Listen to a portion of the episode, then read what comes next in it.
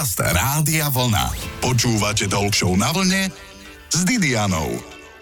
Na deťoch je super, že sa správajú ako deti, že sú také, aké chcú, priame a nevedia byť ešte celkom prefíkané ako my dospelí. Je to ale pravda? Čo na to hovorí psychologička? Sú deti naozaj také nevinné, ako vyzerajú?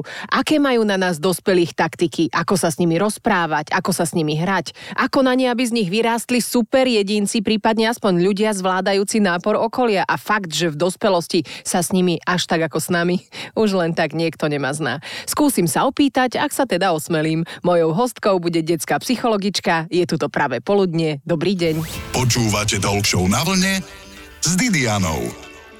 V každom dospelom je kus dieťaťa a čo s ním, to sa dnes pokúsim zistiť od mojej hostky detskej psychologičky Márie Totovej Simčákovej. Tak ako to je, vidíte v dospelých detí? Určite áno, sú obrazom svojich rodičov, sú obrazom našej doby, takže podobajú sa presne v rôznych veciach. Na druhej strane majú v sebe kúzlo naozaj tej detskej nádeje, detskej túžby a ja si myslím, že sú naozaj čarovné. A čo vy ako detská psychologička? Vy ste vždy pred deťmi dospelá, pani doktorka? Alebo sa snažíte tým deťom prispôsobiť? Myslím si, že ma majú brať ako dospelú osobu. Na druhej strane sa snažím asi najviac o tú empatiu, o to vcítenie sa do toho. Čiže čo ťa trápi, ako to vidíš ty svojimi očami, čiže snažíme sa na to dívať naozaj tými detskými očami a ako psychológ e, sa snažím e, nielen dávať rady, ale dávať správne otázky. Aj to dieťa príde na to, ako má niektoré veci riešiť, ako si má pomôcť, len je potrebné mu nastavovať to zrkadlo a dávať mu tie možnosti alebo otázky, aby sa na seba pozeralo inak. A týkate si s deťmi, alebo chcete, aby vám vykali? Malé deti mi automaticky týkajú. Keď som bola 10 rokov na škole ako psychológ, tak som skúsila taký experiment, že napríklad som dovolila deviatakom posledné mesiace, aby mi týkali.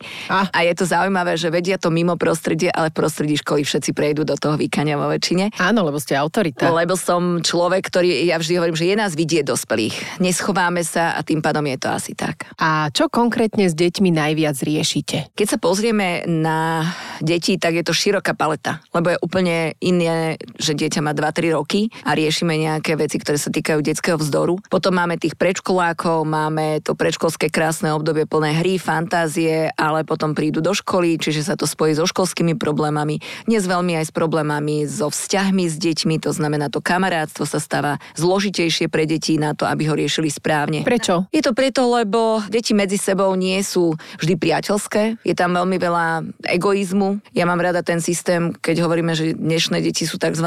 snehové vločky, to znamená, že tak rýchlo sa topia a tak rýchlo reagujú na mnohé veci. Takže oni niekedy naozaj nevedia udržať zdravé priateľstva a neuvedomujú si, že to má určité svoje pravidlá. Na druhej strane sú oveľa viac ekocentrické, to znamená zamerané na seba a keď niekto nie je v ich prospech, tak nie je dobre to zvládajú. A egocentrické oproti komu? Ako sme my boli vola kedy, alebo... Áno, Áno, asi áno. Ide to s dobou? My sa, áno, my sa k ním správame tak, že sú stredobodom nášho vesmíru, rodičovského vesmíru, ale tým pádom aj mnoho vecí je prispôsobených pre nich a niekedy nevždy to potom unesú a zvládnu to, keď sa to prešupne do ich skupiny detí rovesníkov, že zrazu ja nie som stredobodom vesmíru a ja no, to musí byť ťažké. No jasné, že je. A keď prechádzame potom takým tým obdobím mladšieho školského veku, prídeme do zúfalého veku tínedžera, hej, čiže ten má problém so vzdorom, so všetkými okolo neho, lebo nikto mu nerozumie No však toto. A my sa im snažíme ako psychológovia porozumieť a potom to nejak zdeliť tým rodičom, pretože tá puberta nie je ľahké obdobie, asi nikto sa do nej nechceme vrátiť. A vám kto pomáhal v puberte?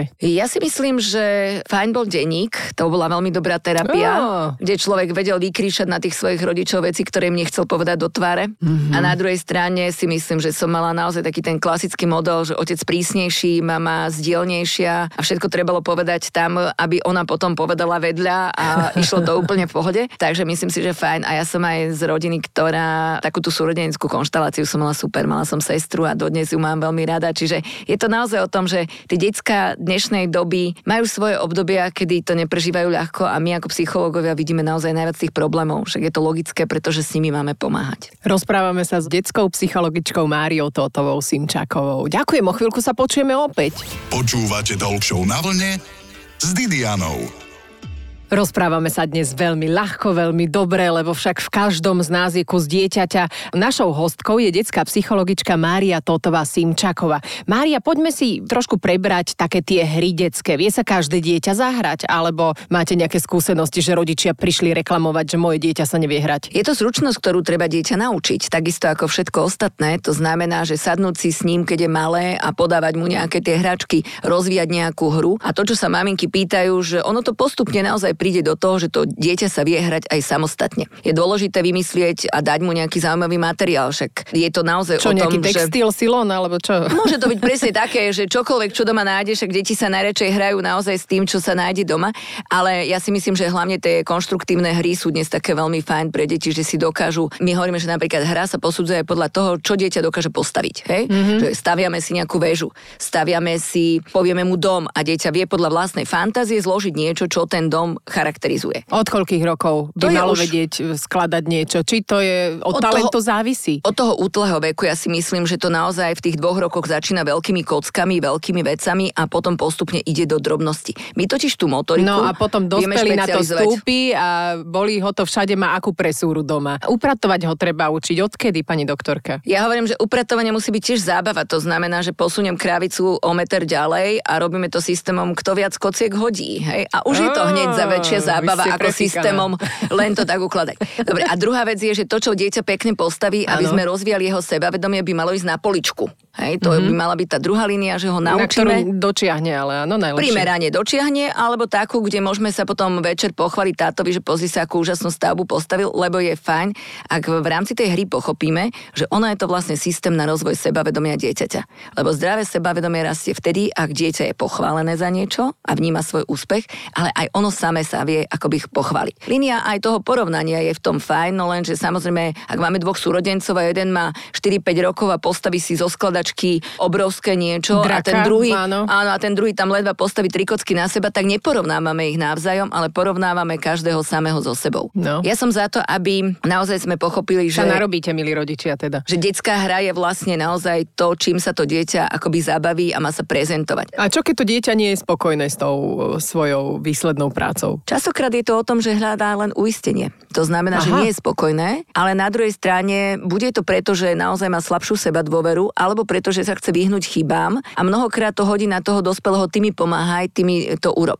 Tak ako v určitom veku hráme s no, deťmi. No dobre, a čo mu máme povedať? Máme nie? Mu, nie, máme mu povedať, že áno, ja ti pomôžem, ale poď aj ty, hej? Čiže dajme tomu ty jedno, ja niečo doplním a druhá línia je, že si... Ja keď nemáte čas, tak čo? No, no čas je to, čo si rodič potrebuje nájsť a druhá vec je, že ja chápem a rovnako som mama dvoch detí, že ono to hranie na koberci, kde posúvate autičkom podľa scenára dieťaťa, nie je úplne tá činnosť, ktorú milujete, ale je pre dieťa dôležitá. A ako komunikovať s deťmi, ak e, sa im teda nedarí dokončiť tú hru a napríklad to všetko zhodia? Dieťa má rado aj to deštrukčné. Čiže mnohokrát to, že niečo postavím, znamená, že to chcem aj zhodiť. Super. A my by sme to nemali vnímať úplne negatívne. Je ale pravda, že niekedy to, že sa mi nedarí spustiť reakciu emócií, hnevu, ľútosti. Ide do plaču, ide do kriku a tam je potrebné, aby sme naozaj zvládli tú emóciu, čo znamená, že proti nej nebojujeme, však na emócie máme právo, ale potom sa snažili vždy, aby na konci tá hra skončila úspechom dieťaťa. Počúvate veľmi dobrý rozhovor s detskou psychologičkou Máriou Totovou Simčákovou.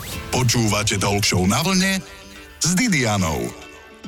Byť sebavedomý dá občas veľmi veľa roboty, ale tak ak sa to v detstve naučíš, v dospelosti ako by si našiel, ale závisí asi aj od našich rodičov. To už sa pýtam detskej psychologičky Márie Totovej Simčakovej. Malo by to byť naozaj tak, že necháme deti robiť to, čo dokážu a tam by vlastne mali zvládnuť nejaký ten úspech. Je fajn, ak ich za to samozrejme povzbudíme, pochválime. Tie ciele, ktoré im dávame, nech sú nastavené reálne. Čiže nemôžem po ňom chcieť, aby dokázalo niečo absolútne nepredstaviteľné, tak ten cieľ, či niečo postaví postaví, či niečo urobí, či nám niečom pomôže, by mal byť primeraný tomu, čo viem, že dieťa asi dokáže. Nedávať mu kritiku. Kritika nepomáha. Kritika nás neposunie Fakt? a my ju vnímame veľmi citlivo. Môže byť kritika, ktorá hovorí, že niečo si nespravil správne, ale čo najkonkrétnejšia a najvecnejšia. No dobre, tak keď si po sebe neuprace, môžem ho skritizovať. Áno, ale môžem mu povedať, že e, máme radšej izbu, keď je uprataná. Máme, znamená my, hej, aj ja, aj ty, tak poďme do toho. A vymyslieť nejaký spôsob, ktorý by šiel.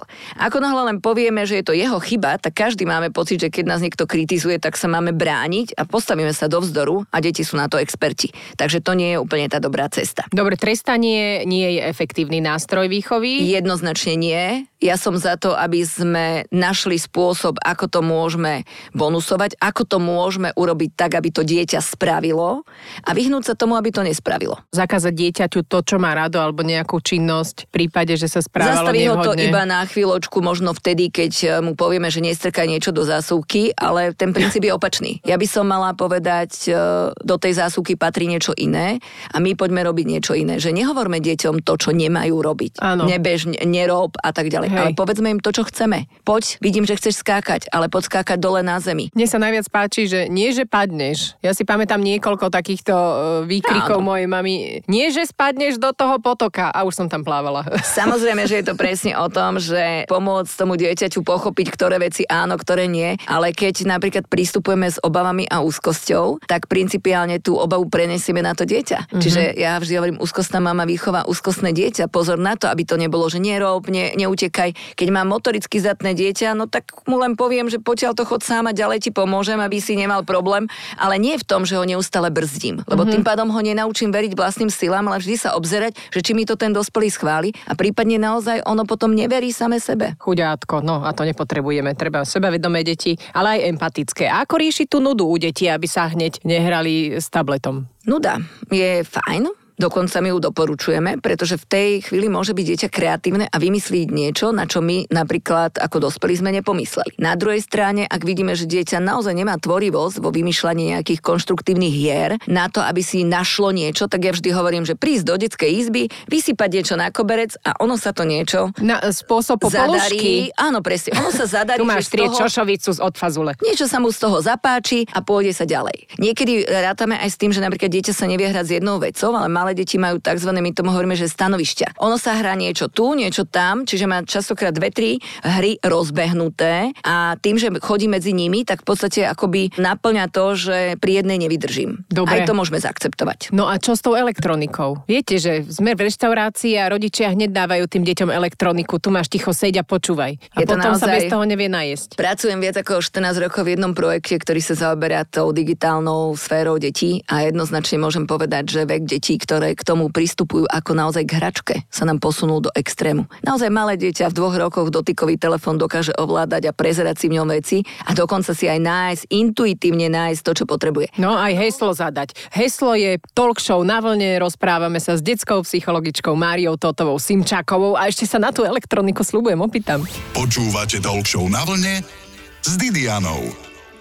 Poznáte to. Hneď ako je nuda, zoberiete si telefón a zahráte sa s ním. A rovnako, hneď deti, keď sa nudia a ste napríklad niekde v reštaurácii, vidíte, že ich rodičia im dávajú do ruky telefóny, aby deti nevyrušovali. Už od dvoch rokov vedia do monitoru ťukať. A je to dobré alebo zlé, to sa pýtam detskej psychologičky Márie Totovej Simčákovej. Pozrime sa na obraz našej doby. Všetci máme telefóny v rukách, tak asi nemôžeme čakať, že tie deti sa budú na to pozerať a nevystrčia tú ručku, aby dostali aj oni. Podstatné asi miera, to znamená, že do akej miery im tie technológie zdieľame a potom aj obsah, ktorý im tam sprístupníme. Čiže ak je to malé dieťa a ja mu tam dám nejakú rozprávku a ono sa pritom bude tancovať a spievať, alebo ho zabavím, keď v tej reštike má 10-15 minút čakať, čo samozrejme pre ňoho nemožné. OK, už pri tom jedle by som to jednoznačne nedoporučovala, nemalo by to byť naozaj denným chlebíkom detí, hlavne v tom predškolskom období alebo rannom období. Čiže dajme si pozor na to, aby sme im tie technológie sprístupnili, ale nestali sa na nich závislé. Keď už rozprávame o tých reštauráciách a deťoch, ktoré keď sa nehrajú, tak potom v úvodzovkách otravujú.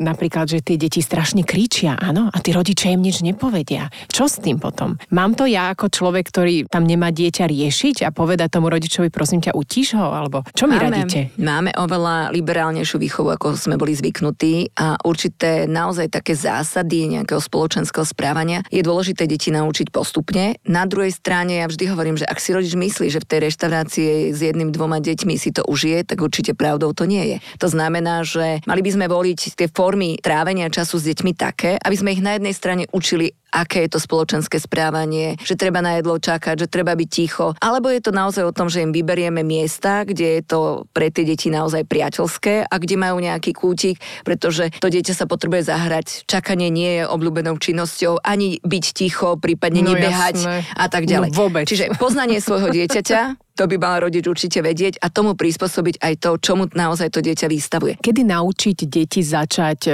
jesť príborom? Už malé dieťa vie a siaha niekedy po tej lyžičke oveľa viac ako iné, niektoré sa nechávajú krmiť dlhodobo, ale príbor je otázka naozaj toho obdobia rozvoja motoriky asi 6-7 rokov, kedy by to dieťa naozaj malo zvládnuť kompletný príbor. Dovtedy je vo väčšine lyžicou a vidličkou. Kedy naučiť dieťa viazať šnúrky? Šnúrky sú ťažká zručnosť pre dnešné deti a naozaj, ako sme kedysi hovorili, že by sa to malo naučiť dieťa pred vstupom do školy, to naozaj neplatí. Neplatí. Sú na to videá, sú na to technológie, zase nám pomôžu, ako to urobiť jednoduchšie, ako sme sa to učili my.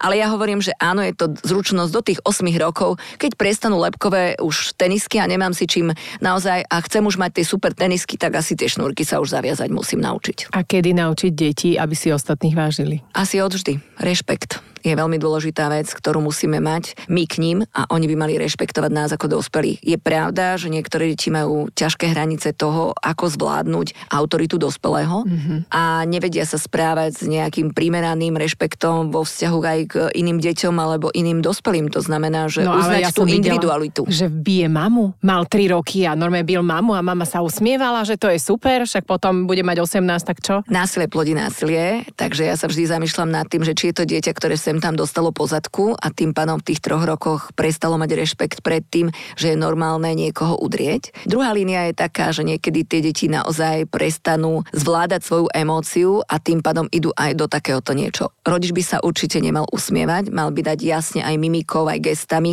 aj tým, že to dieťa nepustí k sebe na mm-hmm. lebo ja hovorím, že nemám dovoliť, aby ma dieťa udrelo no a mám to okamžite začať riešiť. Niekedy je to o tom, že má dieťa divákov, preto je trošku samozrejme silnejšie v tých svojich reakciách, lebo si povie, že mama to rýchlo zvládne, pretože nechce mať to divadlo. No. A vtedy je fajn mu to nedopriať a naozaj si ho zobrať do súkromia a celé to s ním poriešiť. Ja som Nie si do súkromia násilím. zobrala tú mamu a potom som jej vysvetlovala moja zlata, teraz keď ťa dieťa bije, tak čo ti spraví potom? Je pravda, že no. je to presne to obdobie dvoch, troch rokov, kedy tie deti nemajú úplne jasno v tom, ako sa správať a niektoré tie veci presne takto vyzerajú. No, Oni pochopia a budú mať rešpekt, keď pochopia, že ten rodič si toto ani nezaslúžil, lebo častokrát to schytá naozaj tá dobrá mama, ale aj princíp toho vzdoru je naozaj to prvé vzdorovité obdobie, kedy si musíme dávať pozor na to, ako to zvládneme, pretože puberta je druhé vzdorovité obdobie a tam už sa nám naozaj môže stať, že ten 15-ročný chalan bude vyšší ako tá mama a ak to zvládneme v tom malom období, tak aj tu by sme to mali zvládnuť bez násilia a bez toho, aby sme naozaj tie veci a konflikty riešili nejak inak. Počúvate Talk na vlne s Didianou. Na koľko krúžkov ste ako deti chodili a prospeli vám alebo nie? Rozprávame sa dnes s detskou psychologičkou Máriou Totovou Simčákovou. Mária, tak koľko by deti mali mať krúžkov, aby ich všetky stíhali a aby boli spokojní rodičia aj deti? Krúžkov primerane. Sú deti, ktoré potrebujú každý deň nejaké využitie času, pretože presne, dajme tomu, chcú kolektívne, majú radi činnosti, kde je autoritou dospelí. Sú tam napríklad športovci, ktorí radi športujú a tým pádom chcú každý deň nejaký ten šport, čiže áno, prispôsobiť to môjmu dieťaťu, na druhej strane to neprehnať. Akoby mm-hmm. každý deň po škole letieť niekde s dieťaťom a z krúžku na krúžok no, a, a v sobotu niečo ďalšie a neviem čo. Znamená to, že to dieťa nebude mať nikdy ten voľný čas na tú nudu alebo na to, aby si vymyslelo program same a tým pádom bude očakávať, že celý život bude mať okolo seba tých animátorov a tých dospelých, ktorí to pokryjú. No a je lepšie mať jeden krúžok alebo viacero, podľa toho, čo ho baví a podľa toho, čo baví rodičov. Niekedy je to o skúšaní, to znamená, že dieťa nemá jasné preferencie a každý rok, školský rok si môže vyskúšať niečo iné, či už v športe alebo v nejakom umení, v hudbe a tak ďalej. Ale zase sú deti, ktoré potrebujeme viesť k tomu, že keď si si už niečo vybral, tak to treba aj dokončiť. Mm-hmm.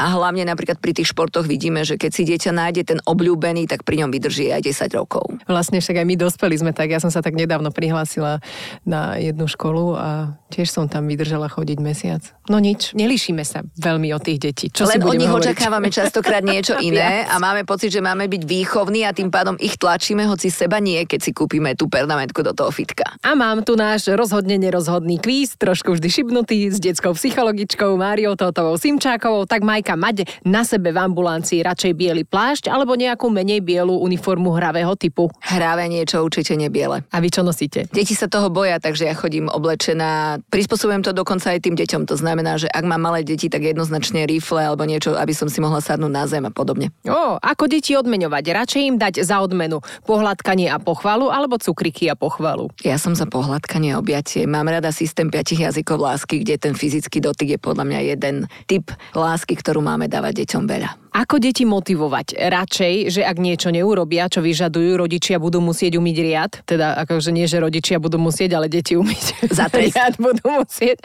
Alebo ak to urobia, čo vyžadujú rodičia, môžu za odmenu umyť tie deti riad. Je to asi za tú odmenu. Ja som proti tým trestom v zmysle takom, že sa mi ich nechce nikdy ani vymýšľať ako rodičovi. A na druhej strane ja sa snažím, aby deti naozaj urobili to, čo majú a mohli sme im za to dať nejaký ten bonus. Aj to, že tie riady umiem ja. Súpiš. Je lepšie pre deti hrať sa s jedným spolužiakom alebo s troma? Pre niektoré je fajn, ak majú jedného, toho najkamaráta, ale na druhej strane ja som za to, aby dieťa pochopilo, že so všetkými sa mám naučiť vychádzať a môže mať viacerých kamarátov. Je lepšie, ak sa otec dvojvaječných e, dvojčiek, Janka a Marienky, hrá s bábikami alebo s vláčikom?